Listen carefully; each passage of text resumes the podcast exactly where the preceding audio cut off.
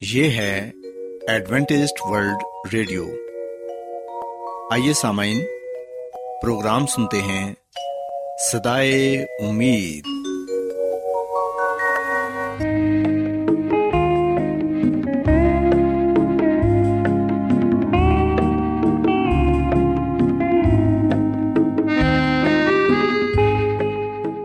سامعین، پروگرام سدائے امید کے ساتھ میں آپ کی میزبان فرا سلیم اور صادق عبداللہ خان آپ کی خدمت میں حاضر ہیں۔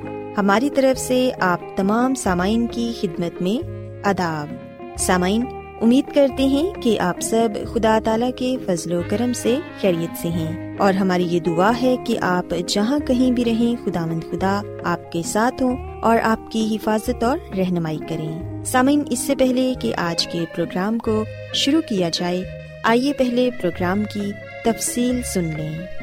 پروگرام کا آغاز ایک گیت سے ہوگا اور اس کے بعد خدا تعالی کے پاکلام سے پیغام پیش کیا جائے گا۔ اور اس کے علاوہ پروگرام میں روحانی گیت بھی شامل کیے گئے ہیں۔ تو سامعین، آئیے آغاز اس خوبصورت گیت سے کرتے ہیں۔ کتنے مسیح مسیح بغیر اتنی مسیح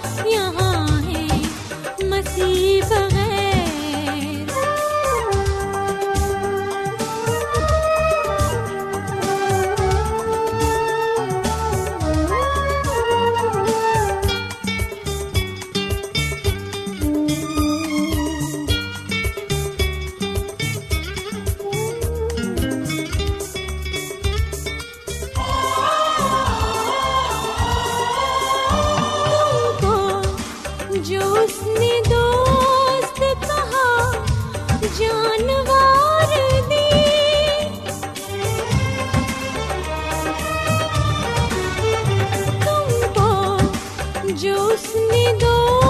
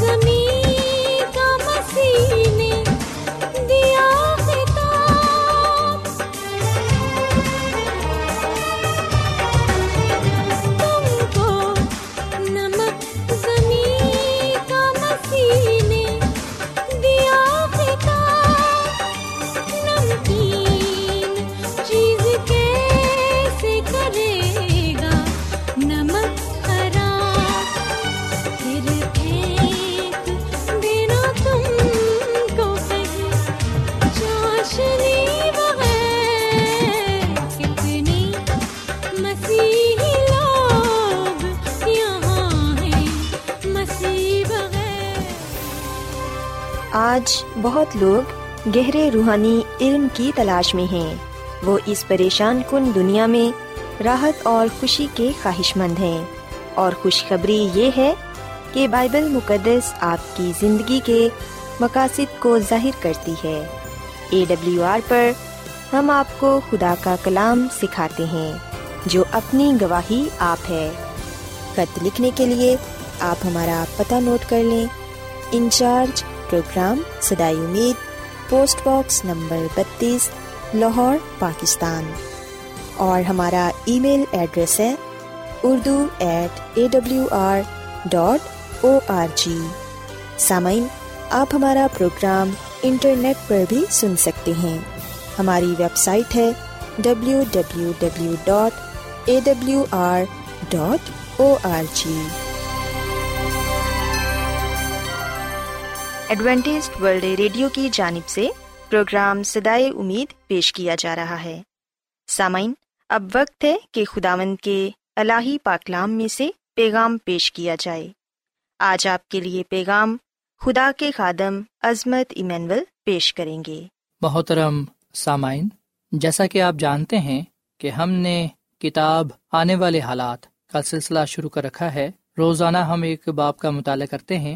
اور اس کتاب کے ذریعے سے ہم بائبل مقدس کی ان آیات پر غور و خوض کرتے ہیں، جن کا تعلق آخری زمانے کے ساتھ ہے، اور سب سے بڑھ کر مسی یسو کی دوسری آمد کے ساتھ ہے۔ آئیے ہم مزید اس کتاب کے ذریعے بائبل مقدس کی باتوں پر غور و خوض کریں۔ دسواں باب، قوموں کو آگاہی۔ یہ عدالت اب آسمان پر ہو رہی ہے۔ لوگ ایک بڑے سفید تخت کے سامنے پیش کیے جا رہے ہیں۔ اور صدی سے قدرے زیادہ عرصہ ہو چکا ہے کہ تمام جہاں کے عدل و منصف نے تخت پر بیٹھ کر ہمارے امال نامے کھول رکھے ہیں اور فیصلے کیے جا رہے ہیں۔ محترم سامعین، یہ سب سے بڑی حقیقت ہے کہ میرا اور آپ کا مقدمہ خدا کی عدالت میں ہے۔ پلوس رسول کا دوسرا خط، کرنتھیوں کے نام، پانچواں باپ دسویں آیت۔ کیونکہ ضرور ہے کہ مسیح نے تخت عدالت کے سامنے جا کر ہم سب کا حال ظاہر کیا جائے تاکہ ہر شخص اپنے ان کاموں کا بدلہ پائے جو اس نے بدن کے وسیلے سے کیے ہیں۔ خواہ بھلے ہوں، خواہ برے۔ قوموں کو خبردار کیا گیا ہے۔ لیکن خدا نے ہمیں بے خبر نہیں رہنے دیا۔ اب بھی وہ بڑے رحم اور پیار سے ہم کو بلاتا ہے۔ کہ ہم سب اس کے سامنے کھڑے ہونے کے لیے تیار ہو جائیں۔ یہونا عارف بیان کرتا ہے کہ عدالت کے شروع ہوتے ہی میں نے ایک ایلچی کو دیکھا جو خدا سے پیغام لے کر آیا اور زمین کی سب قوموں میں پھرا۔ یہ پیغام اتنی سرایت سے دیا گیا کہ گویا ایک فرشتہ آسمان پر اڑ رہا تھا اور تمام لوگوں میں چلا چلا کر ان کو آگاہ کر رہا تھا۔ کہ خدا کی عدالت آسمان پر شروع ہو گئی ہے۔ غور کریں، پھر میں نے ایک اور فرشتے کو آسمان کے بیچ میں اڑتے ہوئے دیکھا، جس کے پاس زمین کے رہنے والوں کی ہر قوم اور قبیلہ اور امت کے سنانے کے لیے ابدی خوشخبری تھی۔ اس نے بڑی آواز سے کہا کہ خدا سے ڈرو اور اس کی تمجید کرو، کیونکہ اس کی عدالت کا وقت آ پہنچا ہے۔ اور اسی کی عبادت کرو، جس نے آسمان اور زمین اور سمندر اور پانی کے چشمے پیدا کیے۔ مکاشوا کی کتاب بارواں باپ، چھٹی اور ساتویں آئے یہ پیغام زمین کی ہر قوم و قبیلے کو عدالت کے شروع میں سنایا گیا۔ نسل انسانی کی نجات کا یہ آخری اور قطعی پیغام ہے۔ اور یہ پیغام خدا مدیس مسیح کی آمد کے لیے تیار ہونے کا پیغام ہے۔ یہی پیغام ان کو یسو پر ایمان لانے اور خدا کے حکموں کو ماننے کی طرف راغب کرے گا۔ مکاشوا کی کتاب، چودواں باپ، بارہویں اعتا سولہویں ایت یہ اس طلاح کا پیغام ہے، جیسا کہ زمینی ہیکل میں کفارے کے دن لوگوں کو اپنی جانوں کو دکھ دینے اور اپنے گناہوں کے اقرار کرنے کا حکم تھا۔ اسی طرح یہ پیغام بھی ہر جگہ مرد و زن کو خدا کی طرف پھیرے گا۔ تاکہ وہ آخری عدالت کے لیے تیار ہو جائیں۔ نرسنگے کی آواز۔ بن اسرائیل کی ہیکل میں کفارے کے دن لوگوں کو اطلاع کے لیے نرسنگا پھونکا جاتا تھا۔ ابار کی کتاب پچیسواں باپ نویت یہ تمام ملک میں اس لیے پھونکا جاتا تھا تاکہ سب جان لیں کہ کفارے کا دن آ گیا ہے اور اس کے لیے ان کو تیاری کا موقع دیا جاتا تھا۔ مکاشفہ کی کتاب کے چودہویں باپ کی چھٹی آیت میں، بڑا پیغام آسمانی اور کفارہ اور عدالت کا پیغام ہے۔ پرانے زمانے کی طرح یہ آواز بھی تمام زمین پر لوگوں کو باخبر کرنے کے لیے دی جا رہی ہے۔ یہ عالمگیر پیغام ہے اور یہ ہر قبیلہ اہل زبان اور امت کے لیے ہے۔ دوسرے انبیاء نے بھی دنیا کے لیے آخری پیغام کا یوں بیان کیا ہے، جتھوں میں نرسنگا پھونکو، میرے کوہ مقدس پر سانس باندھ کر زور سے پھونکو، ملک کے تمام باشندے تھر تھراؤ کیونکہ خداوند کا روز چلا آتا ہے۔ بلکہ آ پہنچا ہے، لیکن خداوند فرماتا ہے، اب بھی پورے دل سے اور روزہ رکھ کر اور گریا زاری کرتے ہوئے میری طرف رجوع لاؤ۔ اور اپنے کپڑوں کو نہیں، بلکہ دلوں کو چاک کر کے خداوند اپنے خدا کی طرف متوجہ ہو، کیونکہ وہ رحیم و مہربان کہر کرنے میں دھیما اور شفقت میں گنی ہے اور عذاب نازل کرنے سے باز رہتا ہے۔ یو ایل نبی کی کتاب، تیسرا باپ، پہلی آیت، بارہویں اور تیرہویں آیت۔ پیغام کا وقت۔ جیسا کہ بتایا جا چکا ہے، آسمانی مقدس کی صفائی اور عدالت کا آغاز۔ دانیل نبی کی نبوت، آٹھواں باب بارہویں عید کے مطابق تیئیس سو سال کے بعد اٹھارہ سو ترتالیس میں ہوا۔ اس وقت عدالت شروع ہوئی اور کتابیں کھولی گئیں اور مکاشوا کے چودویں باپ میں عدالت کے پہنچنے کا وقت کا جو پیغام ہے وہ دنیا کو دیا گیا۔ سن اٹھارہ سو چوالیس سے قبل وسوخ سے نہیں کہا جا سکتا تھا کہ عدالت آ پہنچی ہے۔ پلوس رسول آنے والی عدالت کا ذکر کرتا تھا۔ خدا کے خادم اس وقت تک نہیں کہہ سکتے تھے کہ عدالت آ پہنچی ہے جب تک فی الحقیقت عدالت شروع نہ ہوئی۔ اس وقت مکاشوا چودویں باپ کے مطابق فرشتے کا پیغام تمام اقوام عالم میں بڑی سرگرمی سے دیا جانے لگا۔ خدا سے ڈرو، اس کی تمجید کرو، کیونکہ اس کی عدالت کا وقت آ پہنچا ہے۔ یہ پیغام خاص وقت مقررہ پر پہنچا۔ اس سال اٹھارہ سو چوالیس میں خداوند یسو مسیح ہمارا سردار کاہن دوسرے پردے سے آسمانی مقدس میں داخل ہوا، تاکہ وہ آسمانی عدالت کے آخری رخ کا کام ختم کرے۔ اور اسی وقت آسمانی ہیکل اور عدالت کی روشنی ظاہر ہوئی۔ امریکہ اور نیو انگلینڈ کے علاقہ میں مختلف جماعتیں اٹھ کھڑی ہوئیں اور انہوں نے عدالت کے آخری پیغام کی منادی تمام دنیا میں دینے کا تہیا کیا۔ اور اب یہ ایلچی ہر برائے اعظم میں اور جزیرے میں پائے جاتے ہیں اور وہ پورے یقین کے ساتھ کام کرتے ہیں کہ خدا نے ان کو یہ شاندار پیغام دینے کے لیے مقرر کیا ہے۔ اور ان کا کام اسی وقت ختم ہوگا جب مسیح یسو کا کام آسمانی مقدس میں ختم ہوگا۔ اصلاح کا پیغام۔ عدالت کے وقت کا پیغام اصلاح کا پیغام ہے۔ یہ پیغام نسل انسانی کے ہر فرد کو گنا اور دنیا داری کے چھوڑنے اور مسیح کو اپنا نجات دہندہ ماننے اور خدا کے سب حکموں کو ماننے کی تاکید کرتا ہے۔ اسی وجہ سے مکاشوا کی کتاب میں ان لوگوں کا بیان یوں کیا گیا ہے۔ یہ ہیں وہ جو خدا کے حکموں پر عمل کرتے اور یسو پر ایمان رکھتے ہیں۔ مکاشفہ کی کتاب چودواں باب، بارہویں انہوں نے مسیح کا یہ پیغام کے اپنے خدا سے ملنے کی تیاری کر سنا ہے اور خدا کے فضل سے انہوں نے اپنی زندگیوں کو خدا کے حکموں کے مطابق بنایا ہے۔ اصلاح کا یہ عالمگیر پیغام آسمانی عدالت کے شروع ہونے کے وقت زمین پر شروع ہوا۔ یہ بے اثر ثابت نہ ہوگا، بلکہ اپنا کام کرے گا۔ جب تک کہ عدالت کا کام ہو رہا ہے۔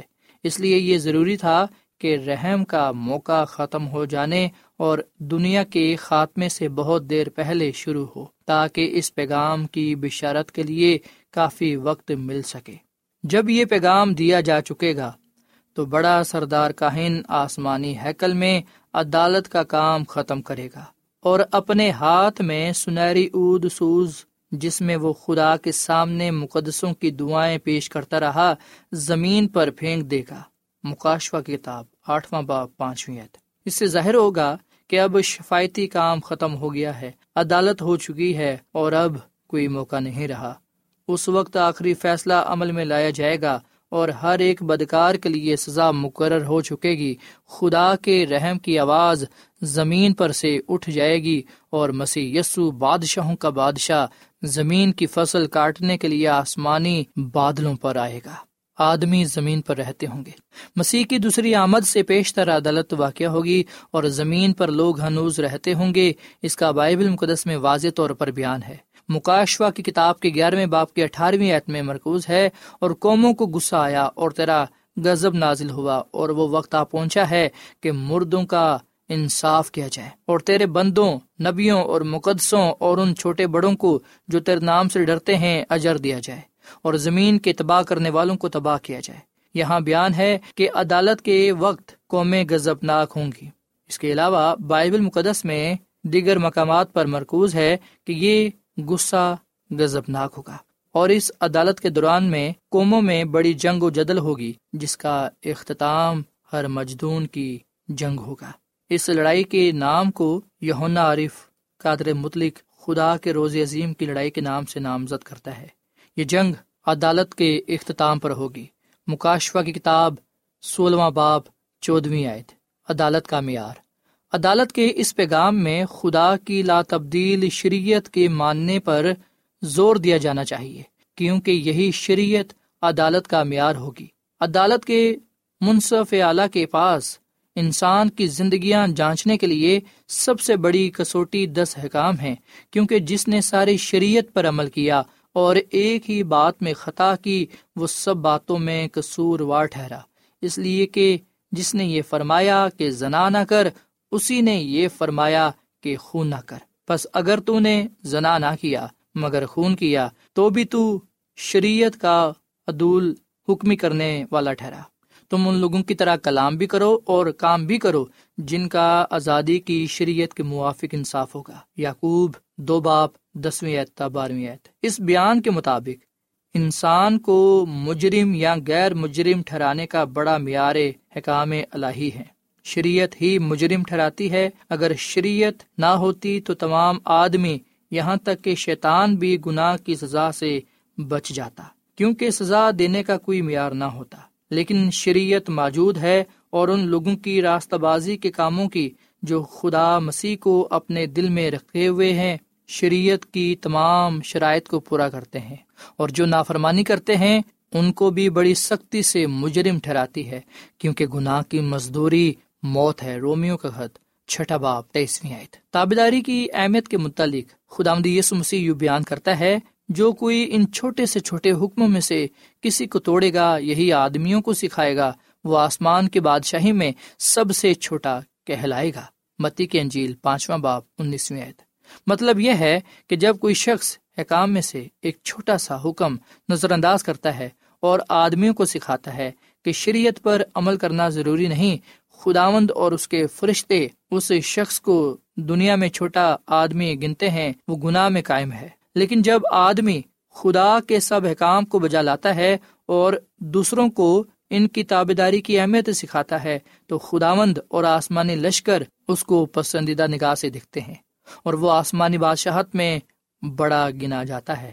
آخری عدالت کے فیصلے کا یہی معیار ہوگا۔ اب سب کچھ سنایا گیا، حاصل کلام یہ ہے، خدا سے ڈر اور اس کے حکموں کو مان کہ انسان کا فرض کلی یہی ہے۔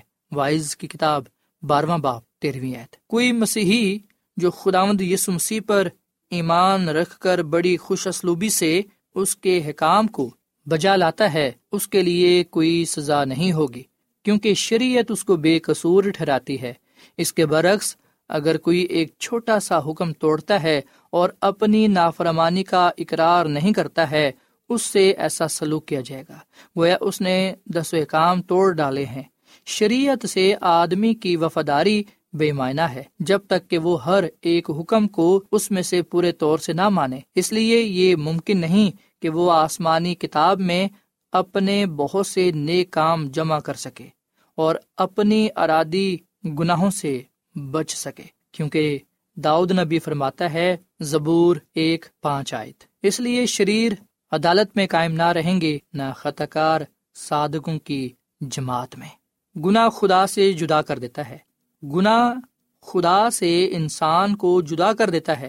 گناہ کی وجہ سے انسان باغدن سے نکالا گیا اور اس ز... اور اس زندگی میں تمام غموں اور مصیبتوں کے متحد ہو گیا۔ خدا نے انسان کو پیدا کیا اور بن انسان کو آگاہ کیا کہ میری بادشاہت میں گناہ کی برداشت نہ کی جائے گی، کیونکہ گناہ کے سبب سے گناہ گار آگ کی جھیل میں ڈالا جائے گا۔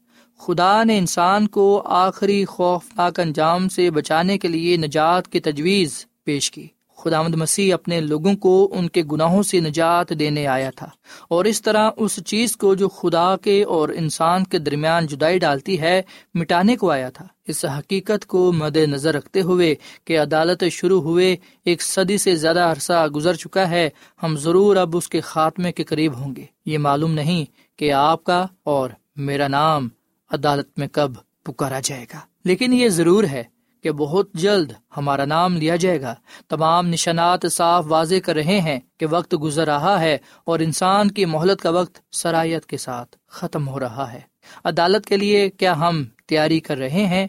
ہمیں جلدی تیاری کرنی چاہیے، ورنہ نتیجہ خوفناک ہوگا۔ اس میں سستی ہمیں خطرے میں ڈالے گی۔ ہم بہت دیر کر چکے ہیں۔ اب ہمیں وقت کی قدر کرنا چاہیے، ورنہ ہم ہمیشہ کے لیے محروم ہو جائیں گے۔ رسول نے فلکس کے سامنے آنے والی عدالت کا ذکر کیا۔ تو وہ کانپنے لگا۔ اس حاکم نے آئندہ کے متعلق سوچ کر اس گھڑی کو یاد کیا، جب وہ عالمگیر منصف کے سامنے اپنی تمام زندگی کا حساب دینے کے لیے کھڑا ہوگا۔ وہ کانپے گا۔ وہاں اسے اپنی بے انصافی کا جواب، جو بحثیت ایک حاکم کے اس نے کی دینا ہوگا۔ ہر رشوت کی جواب دہی کرنا ہوگی۔ ہر گناہ اور بدی کا حساب دینا پڑے گا۔ ہم بھی عدالت کی زد میں ہیں۔ آپ کو بھی اس کے تخت عدالت کے سامنے حاضر ہونا ہے۔ ہمیں بھی اپنا سارا حساب اس کے سامنے پیش کرنا ہے۔ یہ تفشیشی عدالت کہ وہی تاریکی کی پوشیدہ باتیں روشن کرے گا اور دلوں کے منصوبے ظاہر کر دے گا اور اس وقت ہر ایک کی تعریف خدا کی طرف سے ہوگی۔ پلوس رسول کا پہلا خط کرنتھیوں کے نام، چوتھا باپ پانچویں آیت۔ کیا کوئی آدمی پوشیدہ جگہوں میں چھپ سکتا ہے کہ میں اسے نہ دیکھوں؟ خدا آمد فرماتا ہے، کیا زمین و آسمان مجھ سے معمور نہیں ہے خدا آمد فرماتا ہے، یرمیا نبی کی کتاب، تیسواں باپ چوبیسویں آیت۔ نہیں، ہم اپنے گناہوں کو خدا سے نہیں چھپا سکتے۔ وہ ہمارے کول و فیل سے آگاہ ہے۔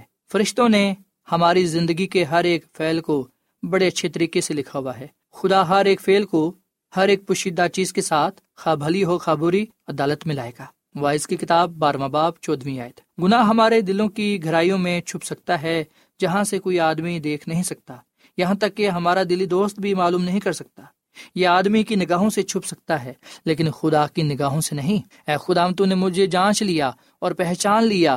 تو میرا اٹھنا، بیٹھنا جانتا ہے، تو میرے خیال کو دور سے سمجھ لیتا ہے، تو میرے رستہ کی اور میرے خوابگاہ کی چھان بین کرتا ہے اور میری سب روشوں سے واقف ہے۔ دیکھ، میری زبان پر کوئی ایسی بات نہیں جسے تو اے خداوند پورے طور پر نہ جانتا ہو۔ تو نے مجھے آگے پیچھے سے گھیر رکھا ہے اور تیرا ہاتھ مجھ پر ہے۔ یہ عرفان میرے لیے نہایت عجیب ہے، یہ بلند ہے، میں اس تک پہنچ نہیں سکتا۔ میں تیری روح سے بچ کر کہاں جاؤں یا تیری حضوری سے کدھر بھاگوں؟ اگر آسمان پر چڑھ جاؤں تو تو وہاں ہے، اگر میں پتال میں بستر بچھاؤں تو دیکھ تو وہاں بھی ہے۔ اگر میں صبح کے پر لگا کر سمندر کی انتہا میں جا بسوں تو وہاں بھی تیرا ہاتھ میری رہنمائی کرے گا۔ اور تیرا دہنا ہاتھ مجھے سنبھالے گا، اگر میں کہوں کہ یقیناً تاریکی مجھے چھپا لے گی اور میری چاروں طرف کا اجالا رات بن جائے گا، تو اندھیرا بھی تجھ سے چھپا نہیں سکتا۔ بلکہ رات بھی دن کی ماند روشن ہے۔ اندھیرا اور اجالا دونوں یکساں ہیں۔ زبور ایک سو انتالیس، پہلی ایتا بارہویں ایت تک۔ یہ ضروری نہیں کہ ہمارے گناہ عدالت میں ہمارے لیے اجلت اور موت ثابت ٹھہرے خدا یسو مسیح آج اپنے آپ کو پیش کرتا ہے۔ اور جب آپ ان آیات کو پڑھ رہے ہیں، تو وہ آپ کے گناہوں کو دور پھینکنا چاہتا ہے۔ اور آپ کو ناپاکی سے پا کر کے اپنی راست بازی آپ کو دینا چاہتا ہے۔ وہ پھٹے پرانے ناپاک چتڑوں کے بدلے آپ کو خوبصورت نجات کی خوبصورت پوشاک پیش کرتا ہے۔ وہ ہمارے گناہوں کو دور پھینکنے کے لیے دعوی دیتا ہے اور ان کو بھول جانا چاہتا ہے۔ بس توبہ کرو اور رجوع لاؤ تاکہ تمہارے گناہ مٹا دیے جائیں اور اس طرح خدا کے حضور سے تازگی کے دن آئے امال کی کتاب تین باپ انیسویں آئے مسیح خداوند کسی کی ہلاکت نہیں چاہتا، بلکہ یہ چاہتا ہے کہ سب کی توبہ تک نوبت پہنچے۔ اس نے سب کی خاطر موت کا مزہ چکھا اور جو اسے قبول کرتے ہیں، ان کے لیے نجات کا انتظام کیا۔ لیکن وہ کسی کو مجبور نہیں کرتا کہ کوئی اسے قبول کرے۔ یہ بے رضا و رغبت کا سودا ہے، وہ ہم کو بچانا چاہتا ہے، ورنہ گناہ کی سزا موت ہے۔ اس کے قلعوں سے زخمی ہاتھ پھیلے ہوئے ہیں اور وہ بڑی محبت سے دعوت دیتا ہے۔ اس کی آواز اب تک دعوت دیتی ہوئی سنائی دیتی ہے۔ وہ فرماتا ہے، جو چاہے وہ آئے اور ہمیشہ کی زندگی پائے۔ آمین۔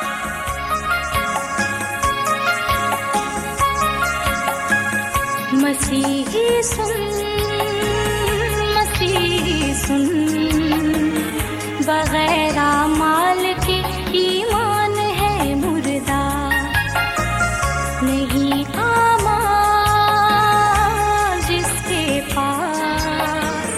وہی انسان ہے مردہ۔ مسیحی سن مسیحی سن۔ بغیر مال